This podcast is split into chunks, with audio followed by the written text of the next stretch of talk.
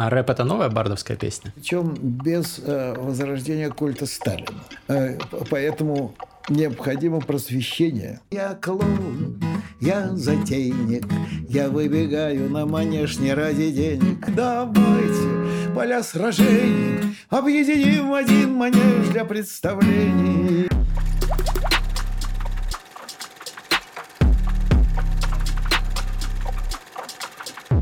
Друзья, мы рады приветствовать вас на новом израильском сезоне подкаста об инсайтах, исследованиях и трендах «Терминальное чтиво» и его ведущие Александр Форсайт, Гриша Мастридер – но, как всегда, жемчужины наших подкастов являются наши замечательные гости. И сегодня гость без преувеличения замечательный. Это Юлий Черсанович Ким. Его можно представлять как поэта, можно как автора песен, э, песен как отдельных, отдельно стоящих, так и песен к вашим любимым кинофильмам, как автора либретиста, э, как автора пьес, опять же, по, по, по которым по некоторым даже кино снято. Короче говоря, у нас в гостях Юлий Ким, а точнее, даже мы у него, получается, в гостях. Да. И этим все сказано. Здравствуйте, Здравствуйте, здравствуйте. Ну что, будем, как обычно, обсуждать исследования, инсайты и тренды, и, конечно же, в сфере культуры в первую очередь, потому что наш человек, наш гость, э, наш человек, а еще он э, наш человек, когда касается дела культуры, вопросов ее развития, трендов ее развития. Вот э, э, следующий выпуск, который вы можете увидеть, это шоу «Книжный чел», в котором мы будем очень много обсуждать литературу с Юлием Черсановичем. Ссылка будет в описании, когда он выйдет через где-то, наверное, неделю. Ждите. И э, сегодня мы будем, наверное, больше говорить в целом о культуре, о трендах ее развития. Как вам вообще, вот э, очень много э, таких сентиментов сейчас от людей, э, успешных в с таким состоявшимся именем и сделавших себе имя в 20 веке.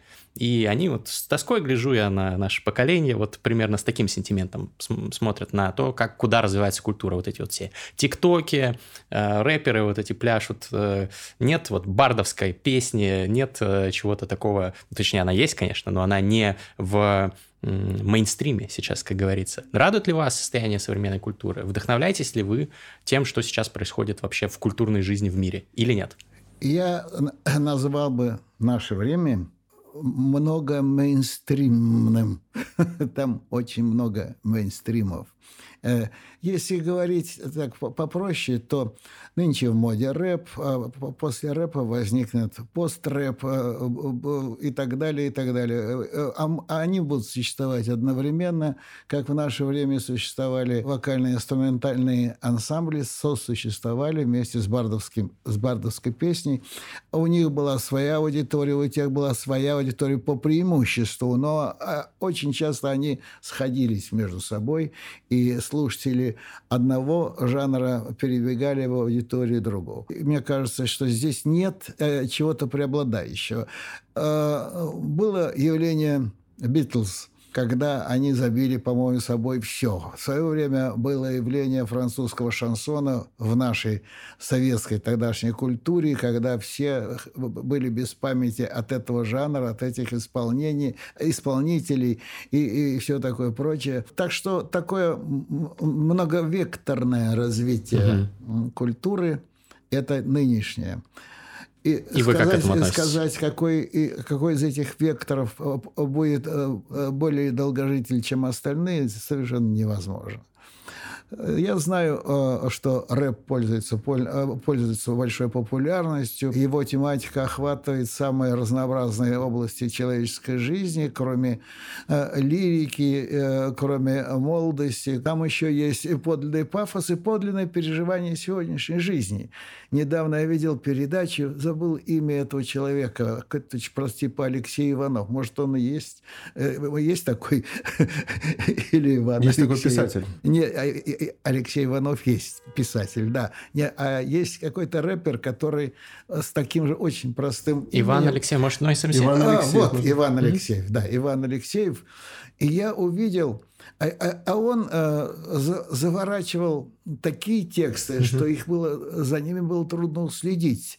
И за их синтаксисом, и за их и за лексикой, и за всем, что он выпаливал. Потому что сказать, что он пел произносил, декламировал. Это было одновременно и то, и другое, и третье. И вдруг я гляжу, сидят молоденькие, хорошенькие девочки, и слово в слово ему подпевают. Вот это все, то, что я мысленно называю абракадаброй, вдруг они эту абракадабру знают наизусть и в полном восторге подпевают ему. Э, и э, это о чем-то говорит, конечно, да. А рэп это новая бардовская песня? Нет, это, это свой жанр. Это свой жанр, потому что то же самое можно сказать, я знаю, о, вот о, о ВИА, который, о которых уже шла речь. А, там тоже ребята сочиняли, да и продолжают сочинять свои тексты. Очень часто, кстати, сочиняют тексты на английском языке. Угу. На свои излюбленные темы, лирические и какие угодно. Ну, сейчас довольно много, кстати, русскоязычных изначально групп, которые стали популярными в иностранном, в зарубежном пространстве, исполняя музыку на английском, ну, благодаря в том числе тому же ТикТоку и стриминговым сервисам. А mm-hmm. вы как сами относитесь вот ко всем этим э, новомодным э, музыкантам? То есть вы, понятно, говорите, что здорово, иногда это может быть сложно, интересно, но вы слушаете их или просто Нет, с уважением? Я, я прямо скажу, что э, дальше уважение дело не идет, я отдаю им должное, но ничьим именем я пока не увлечен. Но это скорее говорит обо мне, нежели о, о, о явлении. Просто не приходилось еще внимательно в это вслушиваться. Мне. То есть не было такого, что вы гоняли по кругу в наушниках рэп-альбом? Нет, нет, нет. Это, этого со мной не было ни разу. Что я... А почему? У меня... Не а, интересно? Просто как-то руки не доходят. Голова занята другим. Я люблю какую-нибудь пластинку, какую-нибудь старую, излюбленную, к которой я уже привык. Появится диск Щербакова, я его ставлю себе. Есть какие-то предпочтения, которым я не придаю большого значения. Вот то, что мне нравится, это и есть первое место в нашем э, в мейнстриме сегодняшней культуры. Нет, совсем не обязательно. Это мои предпочтения, которые э, объясняются э, моей загадочной личности больше ничем. Вопрос для меня очень существенный, как в частности, для вашего слушателя. Вы живете активной жизнью, ездите, путешествуете, знаете Noise MC и так далее. То есть вас не на, нельзя назвать э, технологическим аскетом, нельзя сказать, что вы там открещиваетесь от достижений э, технологий. Э, вам не кажется, что обязательно стоит как минимум на площадках разместить все ваши песни, потому что, понимаете, пластинки выходили, пластинки я слушал в свое время, пластинки, диски, кассеты. А сейчас человек хочет вот он вспомнил какую-нибудь любимую песню, он хочет зайти на Яндекс Музыку и сразу послушать. Или Spotify. А там очень многих ваших песен нет. Это сознательное решение? Вы не хотите там продвигаться? Или это просто... Нет, не, не, бессознательно. Это не мое решение, потому что я за этим процессом совершенно не слежу. Я знаю, что в Москве есть э, центр авторской песни, ну, бардовской песни. Mm-hmm. Там огромный совершенно архив, и там масса всяких записей. Какие-то записи выставляются в сеть, какие-то не выставляются. За этим процессом я совершенно не, не слежу. И тут, наверное, надо там искать ответ на ваш вопрос. Понимаю. Э, причин, на самом деле, я, я с ней очень близко столкнулся. Где-то полгода назад я хотел нашему товарищу э, Леве э, послать вашу песню «Так держать». Вот, поднимаю свой любимый парус, вот эту.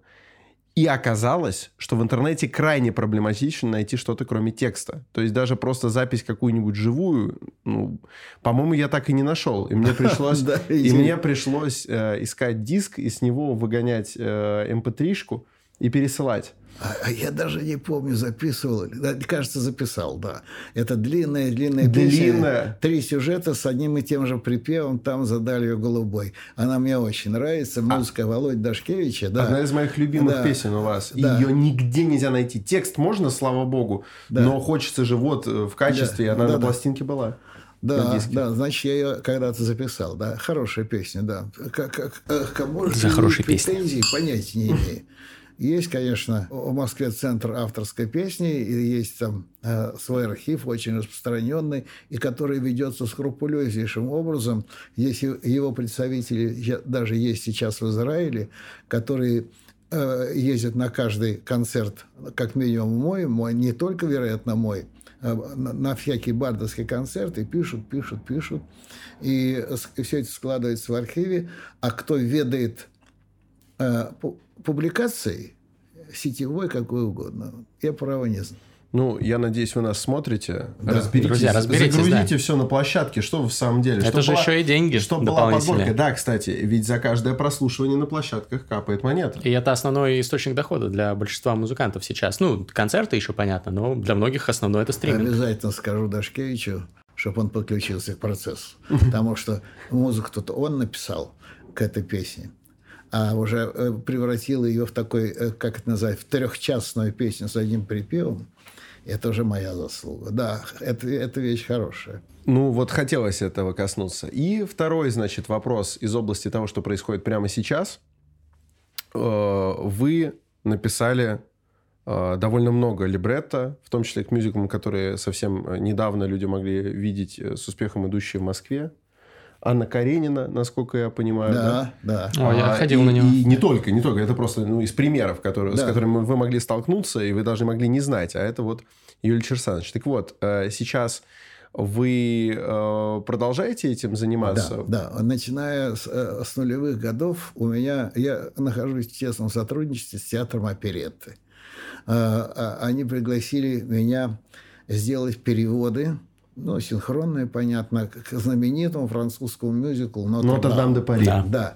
А, э, они сделали из этого, как бы сказать, конкурс, потому что они с этим предложением обратились еще к нескольким авторам. Я выиграл сражение, потому что из 51 зонга 47 э, они приняли в моем исполнении а несколько э, все-таки в другом исполнении, в том числе, к сожалению, знаменитый, то есть, к сожалению, для моего самолюбия. Да, Зонг Бель, помните, да. Я душу дьяволу продолжаю. Прекрасный, красивый очень зонг. Его перевела э, э, дама, ее фамилия Цирюк, и она перевела его здорово. Она перевела его ну, здорово, поют, она да. нашла, да, да, она, она нашла основную фразу, основную, на которой держится весь этот самый. Я душу дьявола продам а? за ночь с тобой. А, да. А у вас как был? Э... А я сейчас не помню. Я, я, интересно, я интересно. Я очень люблю просто нет, этот мюзикл, и французский том, тоже. Вот, у меня была не такая яркая песня. Я там в основном обыгрывал э, э слово «Нотр-Дам», где-то заканчивался, э, заканчивался каждый припев этим, этим словом. И у меня такого ударного, такой ударной фразы не нашлось. А мне нашлось, да. Потом меня, а поскольку я там значился крупными буквами как автор, а там кроме нее еще был автор. Э, а их написали мелким. И все думают, что это вы написали. Э, поэтому все меня поздравляют с невероятным успехом, имея в виду в первую очередь эту самую Бель, а мне приходилось краснеть и открещиваться. И, и естественно, переадресовывать все комплименты, но она не всегда оказывалась под рукой. А, а некоторые так и уверены, что это я главное, э, что это я все перевел. Но это не важно. И после этого после этого э, достаточно успешной работы, хотя, э, должен сказать, я не очень горжусь этой работой переводческой. Почему? Потому что э, я начал переводить вольно. Mm. То есть я правильно передавал сюжет, идею, но не был очень близок к, перво, к подстрочнику, назовем это так. И французы это заметили и просили все-таки вернуться к французскому тексту более буквально, чем я себе. Э, а я был разбалован переводами, которые я в свое время сделал, зонгов трехгрошовой оперы.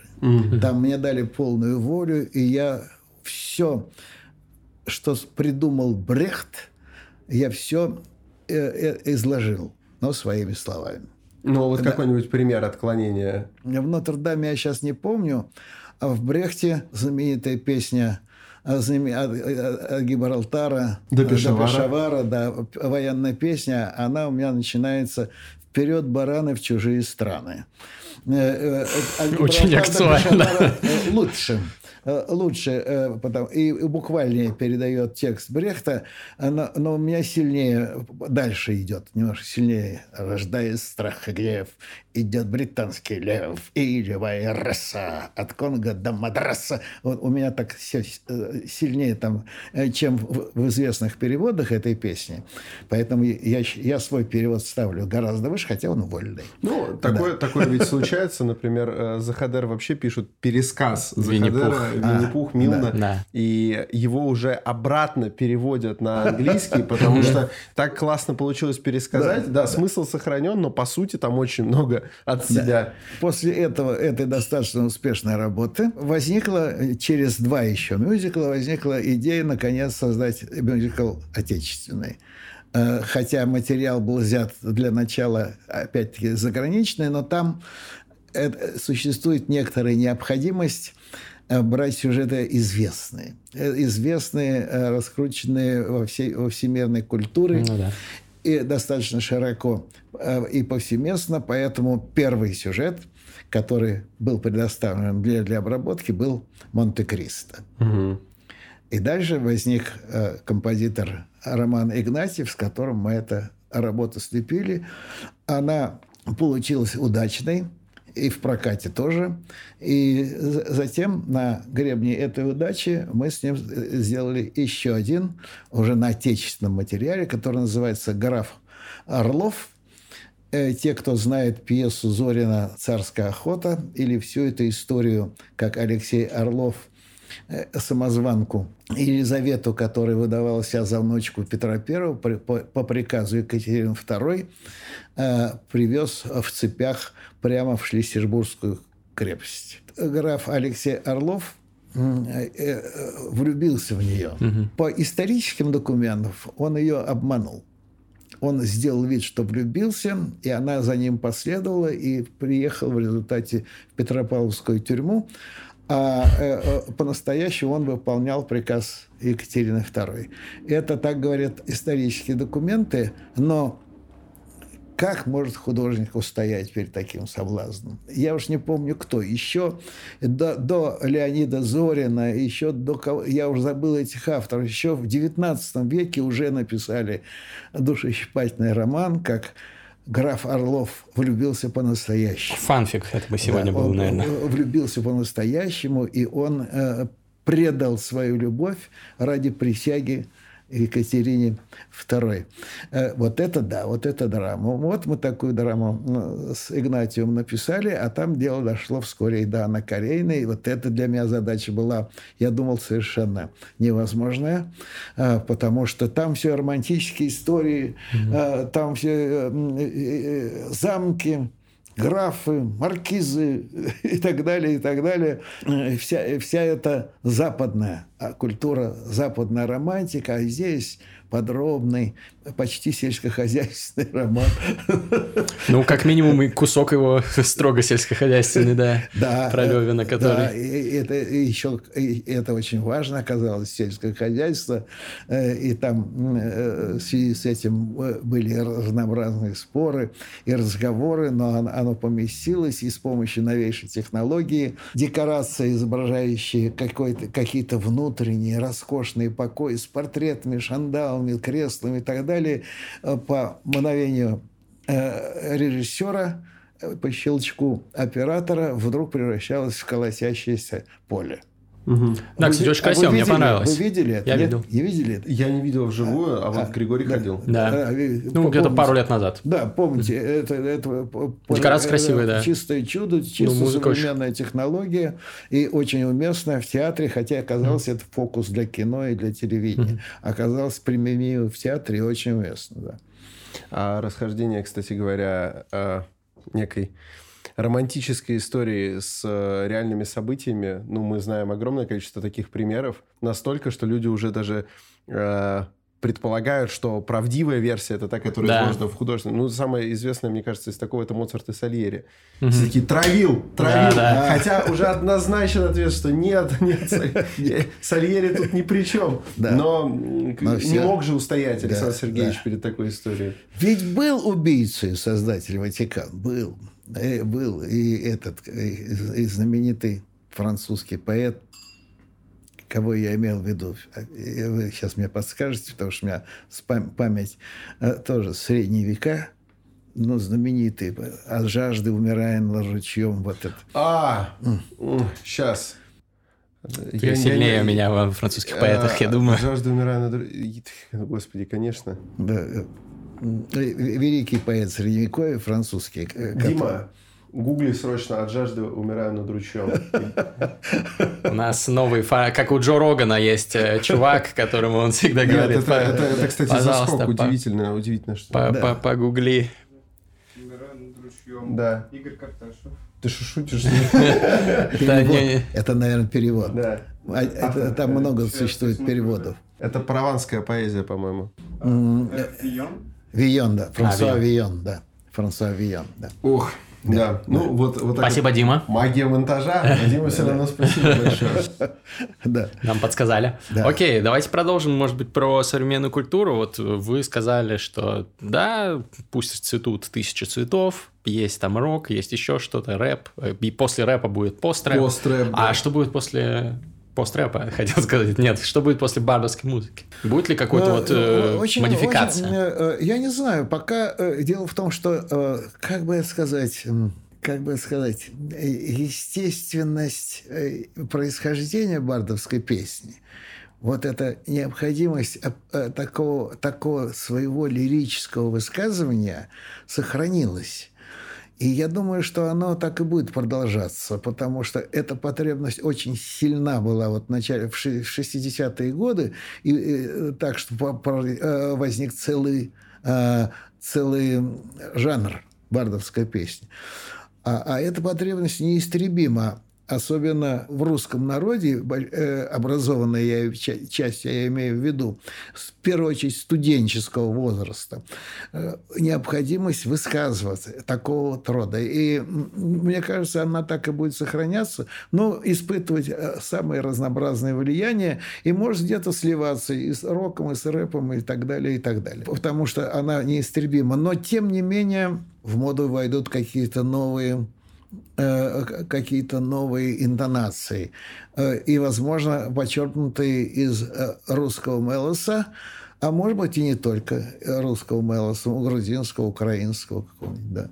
Русского мелос? Мелос – это музыкальная интонация. Вот, ага. вот то, что хорошо чувствовали наши и, и композиторы, римский Корсков особенно, да и Глинка тоже, и то, что чувствовали наши песенные титаны вроде Дунаевского. Ты знал это слово «мелос»? Красивое. Мелос, вот э, национальная, на, на, на, музыкальная интонация, национальная музыкальная интонация. А, а какой он русский народная. мелос? Расскажите русский про него. мелос э, любимая э, русская народная песня «Степь да степь кругом». Так. И дальше все. Хворостовский и пошло, да. Э, да. Путь далек лежит, в той степи глухой, замерзал мщик. Еще одна, еще одна того же типа Хазбулат удалой. Не, не, не слышали никогда? Не, не слышал. Слышали? Хазбулат удалой, твоя. Ну, и так далее, и так далее. И дальше он э, э, дам, дам коня, дам, э, дам кинжал, дам винтовку, за это за все, ты отдай мне жену, ты уж стар, ты уж сед, ей с тобой не житье, с молодых юных лет ты погубишь ее, но получил за это фигу, а потом удар кинжалом, и кровь Получается, конец. ваше самое близкое к вот этому каноничному русскому Мелсу, это, наверное, вот это разбойнище. Цельный день сиди в кусту у большой да, дороги. Да, да, да, это припев, там припев. Нет, ближе всего моя песня, которая была объявлена русской народной, «Губы окаянные». «Губы окаянные». Да, да, это, она была объявлена как русская народная песня. Такой, а кем она была объявлена такой? Э, есть, э, э, есть такой Игорь в 80-м году в передаче «Кинопанорама» спел эту песню и объявил ее как русскую народную. Mm. Да, да. Ну, это здорово, да, конечно, да, когда да. ваши песни уже настолько э, мимикрируют под... Э, да. Мимикрируют, а может быть, являются, выражают русский дух. Ну, я тут не один, что... Я, и, и, если бы сейчас сидел здесь Олег Городницкий, он бы рассказал вообще э, потрясающую историю, которая с ним случилась. Может быть, вы тоже слышали в каких-то записях песенку «От злой тоски не матерись». Сегодня ты без спирта пьян на материк, на материк идет последний караван. Абсолютно, почти так, так же знаменита, как я помню тот Ванинский порт. Она была в том спектакле, кстати. Это, это не народная? Это, это песня Городницкого. Это была в песнях нашего двора, по-моему. Нет, Нет скорее она могла, быть, она могла быть в Кабаре Магадан. А, вот, там, да. Да, да, да, да, ушел. Вот эта песня все считали народной, и в этом были очень убеждены. И однажды Олег Городницкий оказался в среде какой-то такой, ну, не полууголовной, но какой-то такой э, как бы это выразиться... Маргинальный. Э, маргинальный, да. Он оказался... Э, какие-то работяги, которые... А поскольку он геолог, он, ему часто приходилось иметь дело с такого рода средой, и вот, естественно, после какой-то выпивки ему стали, ему, ему стали говорить, что они знают кто сочинил эту песню «О злой тоске материи». Более того, он здесь недалеко похоронен. Это он сидел, да, они рассказывали, он сидел там и так далее, он здесь недалеко похоронен, и, и они повели Звучит его на могилу угроза. автора. Вот я думаю, что в этом месте он, может быть, и приврал, но, э, но факт тот, что его, ему точно говорили, что они знают, что он, он похоронен. Я бы не пошел на, на это кладбище да, с ними. И, что, и, и Алик только э, решал про себя открыть им истину. И что решил? И он не открыл. Он не открыл, потому что мог лечь рядом. За те, которые написали. За самозванство, да. А, так, подождите. А я помню тот Ванинский порт и крик парохода это, это там нашли, э, нашли автора, это, это Зек, который там в Колыме все это и написал. Просто вы как пример привели, я подумал, ну если это тоже Городницкий, нет, нет, то нет, я нет, ничего нет, не нет, нет, нет, это, это, это, это песня действительно ставшая народной, ее все уголовники и не уголовники, все сидельцы знали прекрасно, написал какой-то 58-я статья, вам известно, да? Э, ну, нет, неизвестно. 58 статья убийство? 50, нет, нет, 58 статья – это политическая статья а, Уголовного okay. кодекса 30-х годов. Да. По, по, по, у нее была масса подразделов, uh-huh. там, э, от террора до распространения сведений. Uh-huh. Там, все, вот, по 58 статье пересидело тысячи, десятки тысяч людей пересидели по этой статье по всем этим лагерям. Это эта тема, конечно, огромная. Ну, и вы довольно неподалеку от этого всего прошли. Ну, еще бы, конечно. Там э, у меня э, папу застрелили, расстреляли в 1938 году, а маму, как э, его жену, посадили на 5 лет. Да, это все. Ой, в нашем поколении через одного. Э, через одного э, либо погиб на войне, либо в лагерях. Ну, и, наверное, для вашего поколения особенно больно смотреть на то, как сегодня число фанатов э, сталинизма э, увеличивается даже, возможно, по каким-то данным в России. Да, не по каким-то там да, как-то, да, да, тут, так сказать, это все соседствует, причем без возрождения культа Сталина. Он, он, если где-то в каком-то, вот, скажем, в 90-е годы в 90-е годы это было активнее. Угу. Сейчас э, на могилу Сталина только коммунисты, члены Коммунистической партии России, есть такая, Зюганов ее возглавляет, вот они по э, советским сталинским датам приходят и возлагают цветы на его могилу, так сказать, чтобы это было, собирала молодежь, э, искренняя молодежь, чтобы она таскала эти венки. Нет. Культа Сталина нет, а явление сталинизма есть.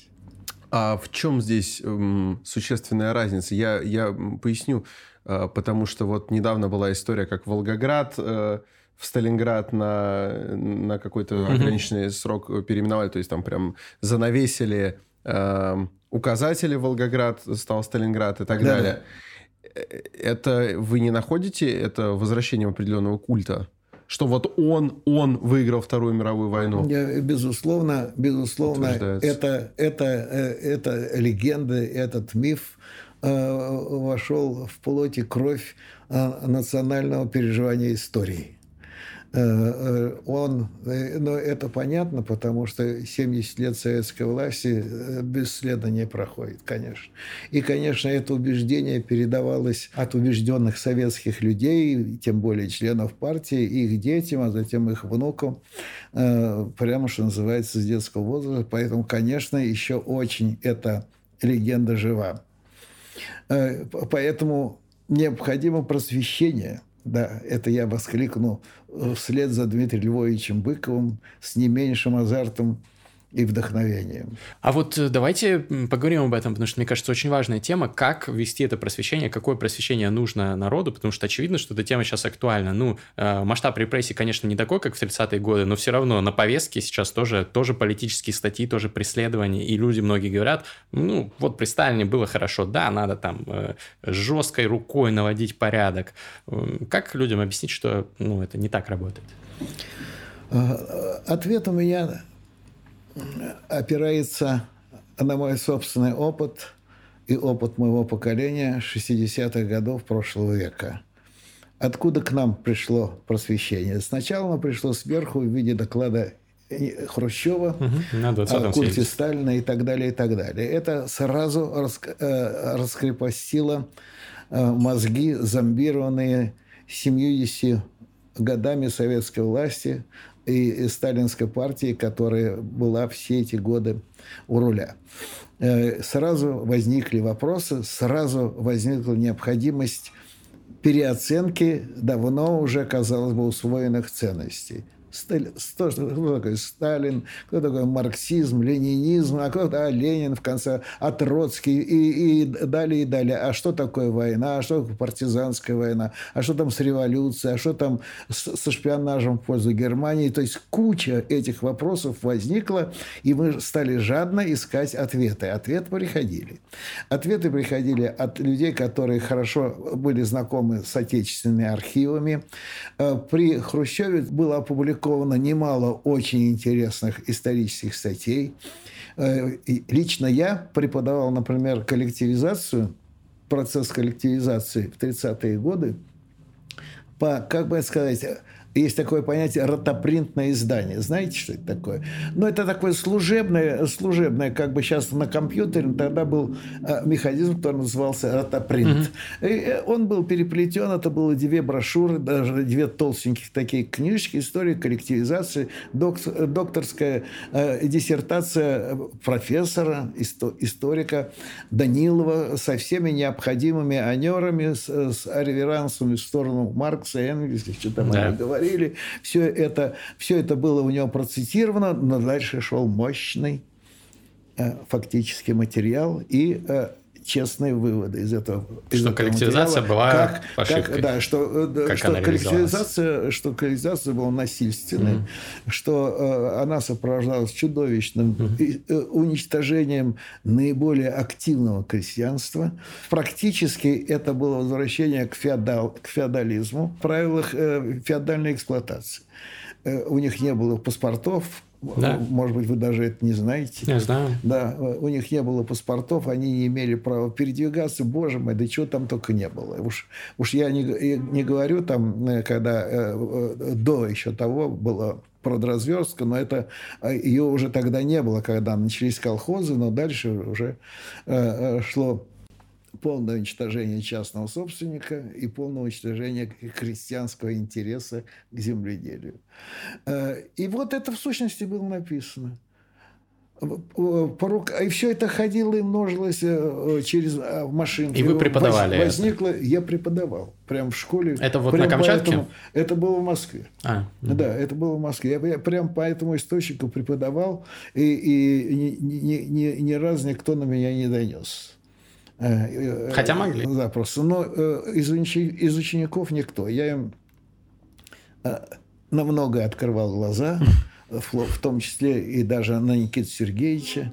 В 60, в 60, да, в 63 году Никита Сергеевич выступил, встречался с творческой интеллигенцией и э, э топтал там все живое. Э, Илью Оренбурга, угу. Виктора Некрасова, Евтушенко. Потом, это вам уже, наверное, известно, его прогулка э, в Манеж на выставку. Художники, да, авангардисты. И, и, там его, и там разнос Вознесенского и так далее, и так далее. А я прихожу в школу, они говорят, давайте вот это обсудим. Вместо поднятой целины Шолохова, давайте вот это обсудим. И мы целый час обсуждали от меня Никите Сергеевичу очень крепко досталось. Такого рода просветительством было э, занято э, значительная часть тогдашнего учительства. Я знаю ну, человек пять. Э, я просто с ними был знаком. А который... сейчас вы думаете, много учителей таким занимаются? Не знаю. Вот, вот раскрывают вот про это, Путина вот правду, это, например. Этого я не знаю. Я думаю, не очень много. Я знаю, что есть еще осталось от нашего поколения некто, несколько человек, которые там директор школы и еще которые, да, которые э, рассказывают всю правду, какую они э, успели узнать за это время, когда э, возникло так много настоящих правдивых источников. Но то, что это стало повсеместно во всех школах во всех школах Российской Федерации, в этом я не уверен, далеко не уверен. Mm-hmm. Поэтому я так полагаю, что приток в первую очередь раскрепощение. А, в первую очередь э, раскрепощение сознания вот на уровне институтов, конечно, в первую очередь, а, должно произойти. А это раскрепощение очень, мне кажется, понятно, э, понятно его движение и понятна его организация, потому что свежие, нетронутые распадом Э, мозги любознательные немедленно пойдут в архивы, и если, э, и, и, и если возникнет такая государственная и общественная возможность, они откроются. А если они откроются, тогда то, что они извлекут из этих архивов, придет в школы. Вот понимаете, вот 60-е э, годы, вдруг в 60-е годы возникло прямо целое поколение школьных преподавателей, которые пришли вот моего возраста. Угу и э, моего пошиба, назовем так, которые пришли в школу с новыми знаниями и их не скрывали. И, хотя источники появлялись совершенно неожиданно. Вдруг письмо код Раскольникова появилось в самой издате с рассказами о Сталине и так далее, и так далее. А завтра они уже могут звучать в старших классах. Это, уж не говоря круто. там о Солженицыне и, и все такое. У меня два очень важных вопроса, вытекающих из вашей речи.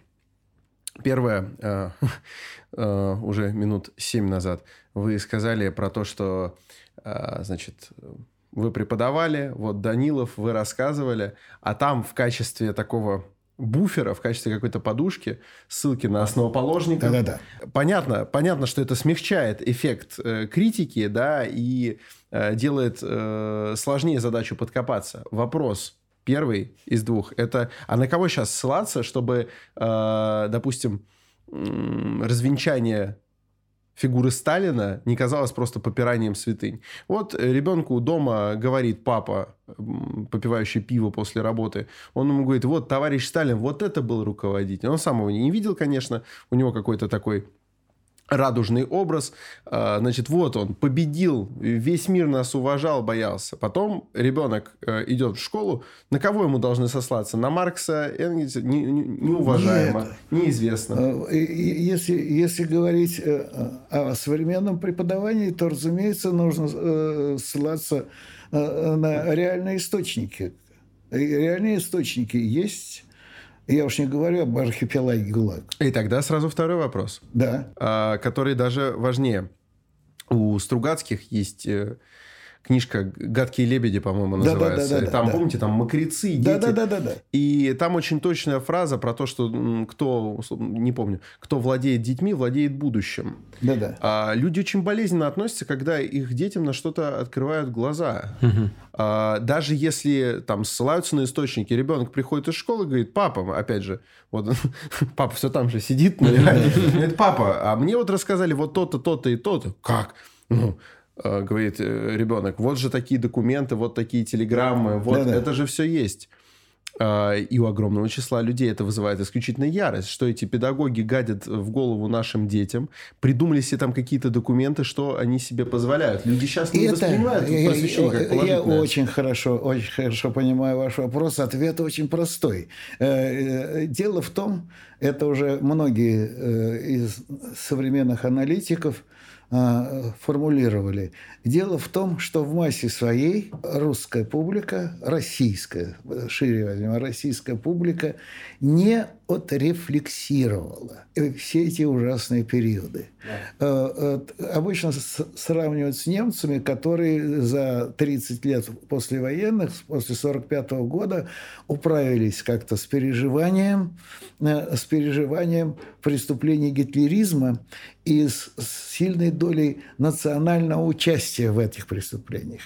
Вот что касается сталинизма, и большевизм, и так далее, и так далее. Вот, вот все эти коллективизации, лагеря бесконечные, это еще не отрефлексировано национально. Поэтому через это придется пройти. Это болезненно, конечно, болезненно. И более того, это может разделить семью, допустим.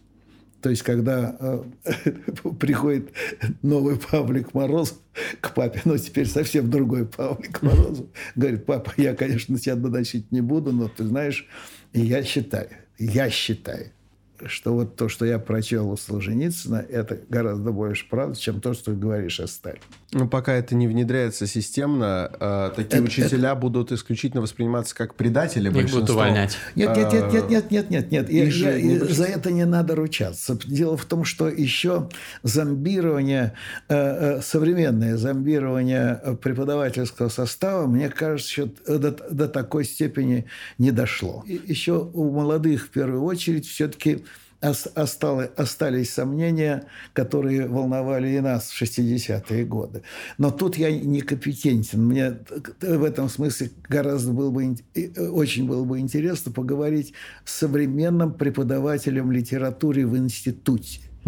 Вот, хотя бы в нашем э, педагогическом, что там, э, что там несут с кафедры, Ка- какую правду, какую неправду. Потому что думаю, что э, столкнусь с тем же самым, что, с чем сталкивался и в наше время. У нас были прекрасные преподаватели, которые охотно делились своими э, открытиями, которые несло время.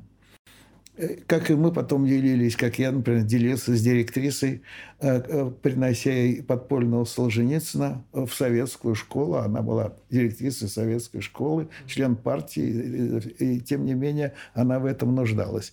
Это брожение умов, а- оно еще, я не знаю, в какой степени оно сейчас есть. Оно, безусловно, есть, потому что источников информации так много стало – что теперь э, папа говорит одно, а в интернете написано нечто другое.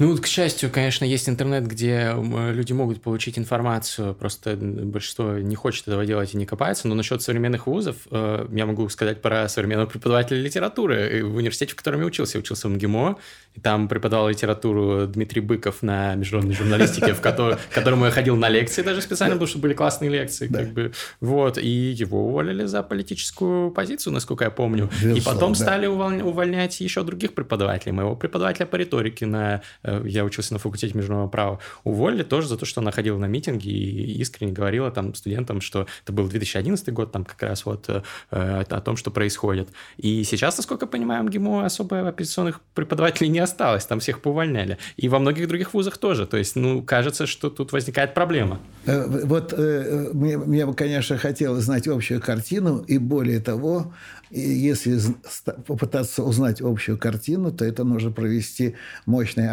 опрос, и, э, и, и- и этого- этот опрос э, будет, конечно, в корне остановлен э, по сегодняшним временам. А, Но я так думаю, что существуют какие-то какие-то побочные способы узнать все-таки, о чем думает современный педагог в высшей школе. И- и- Поговорим в подкасте с каким-нибудь, если получится.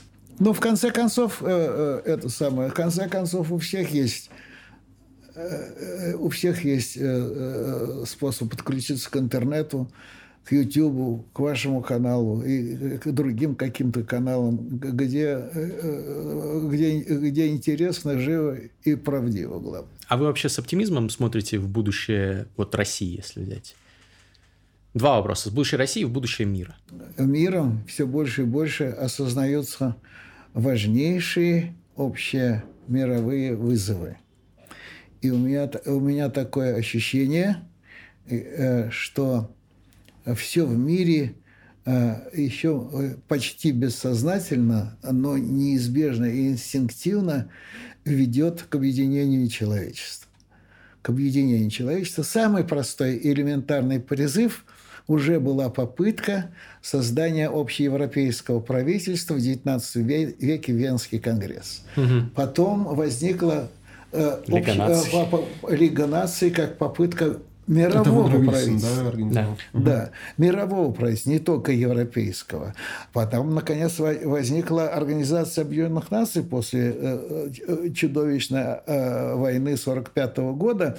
И, она, и этот зародыш этого правительства всемирного, вот так он еще и живет и действует. Со Но всяким, не очень не действует, не очень, не очень вещами. справляется, потому что достаточно посмотреть, что из себя представляет этот всемирный базар всех рас, наций, вероисповеданий, амбиций политических, правых, левых, там, что достаточно посмотреть в микроскоп на страну Израиль.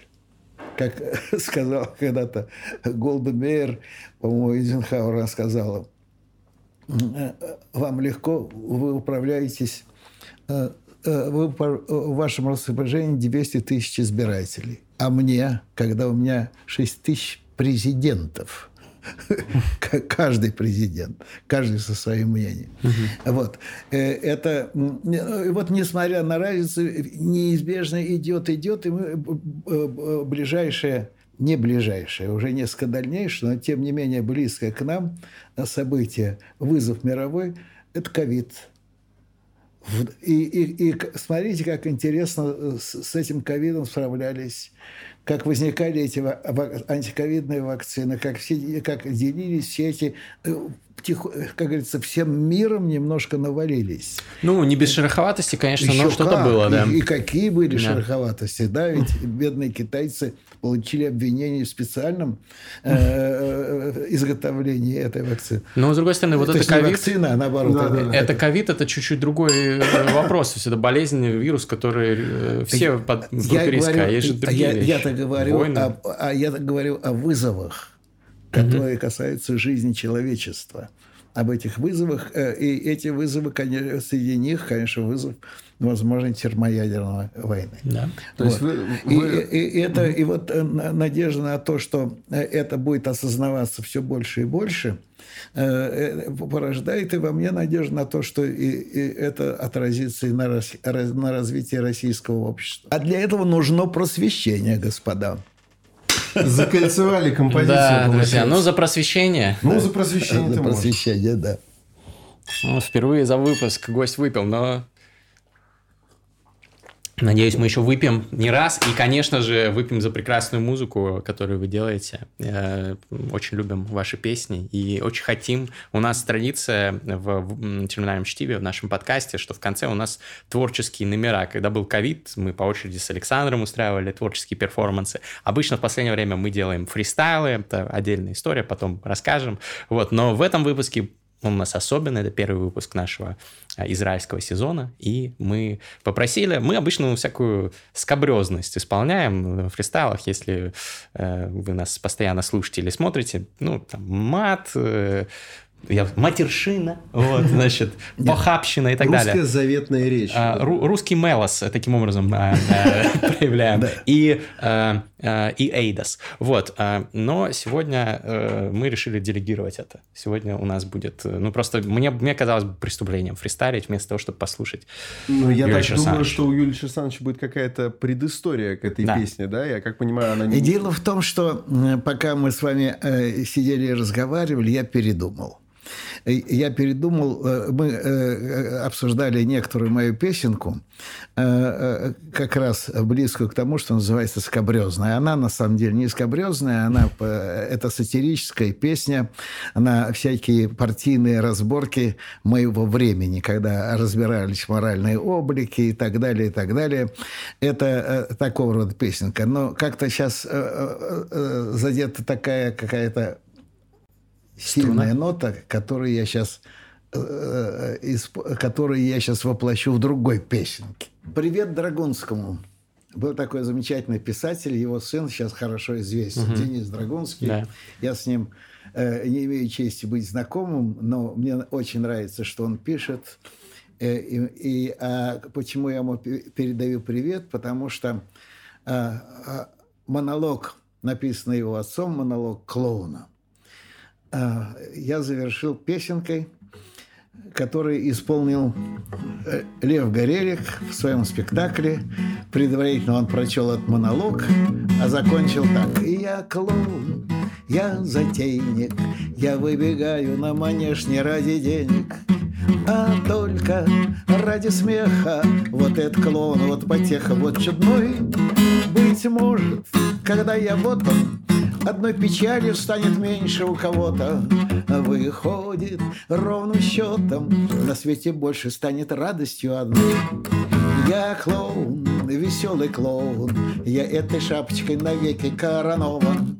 Ну разве я не прекрасен? Вот этот клоун, вот потеха, вот чудной.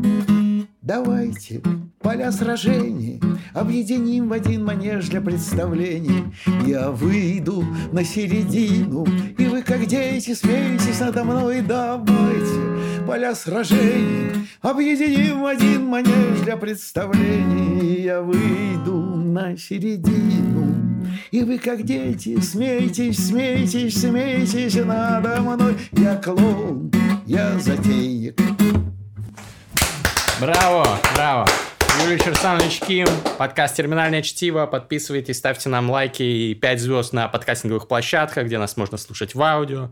Спасибо, что посмотрели, послушали. Напишите комментарий обязательно и ждите выпуск шоу «Книжный чел» с Юлием Черсановичем на этом же канале. Подписывайтесь и не пропустите. Будем обсуждать литературу. Спасибо, Спасибо. вам большое. Спасибо. Ура! Да.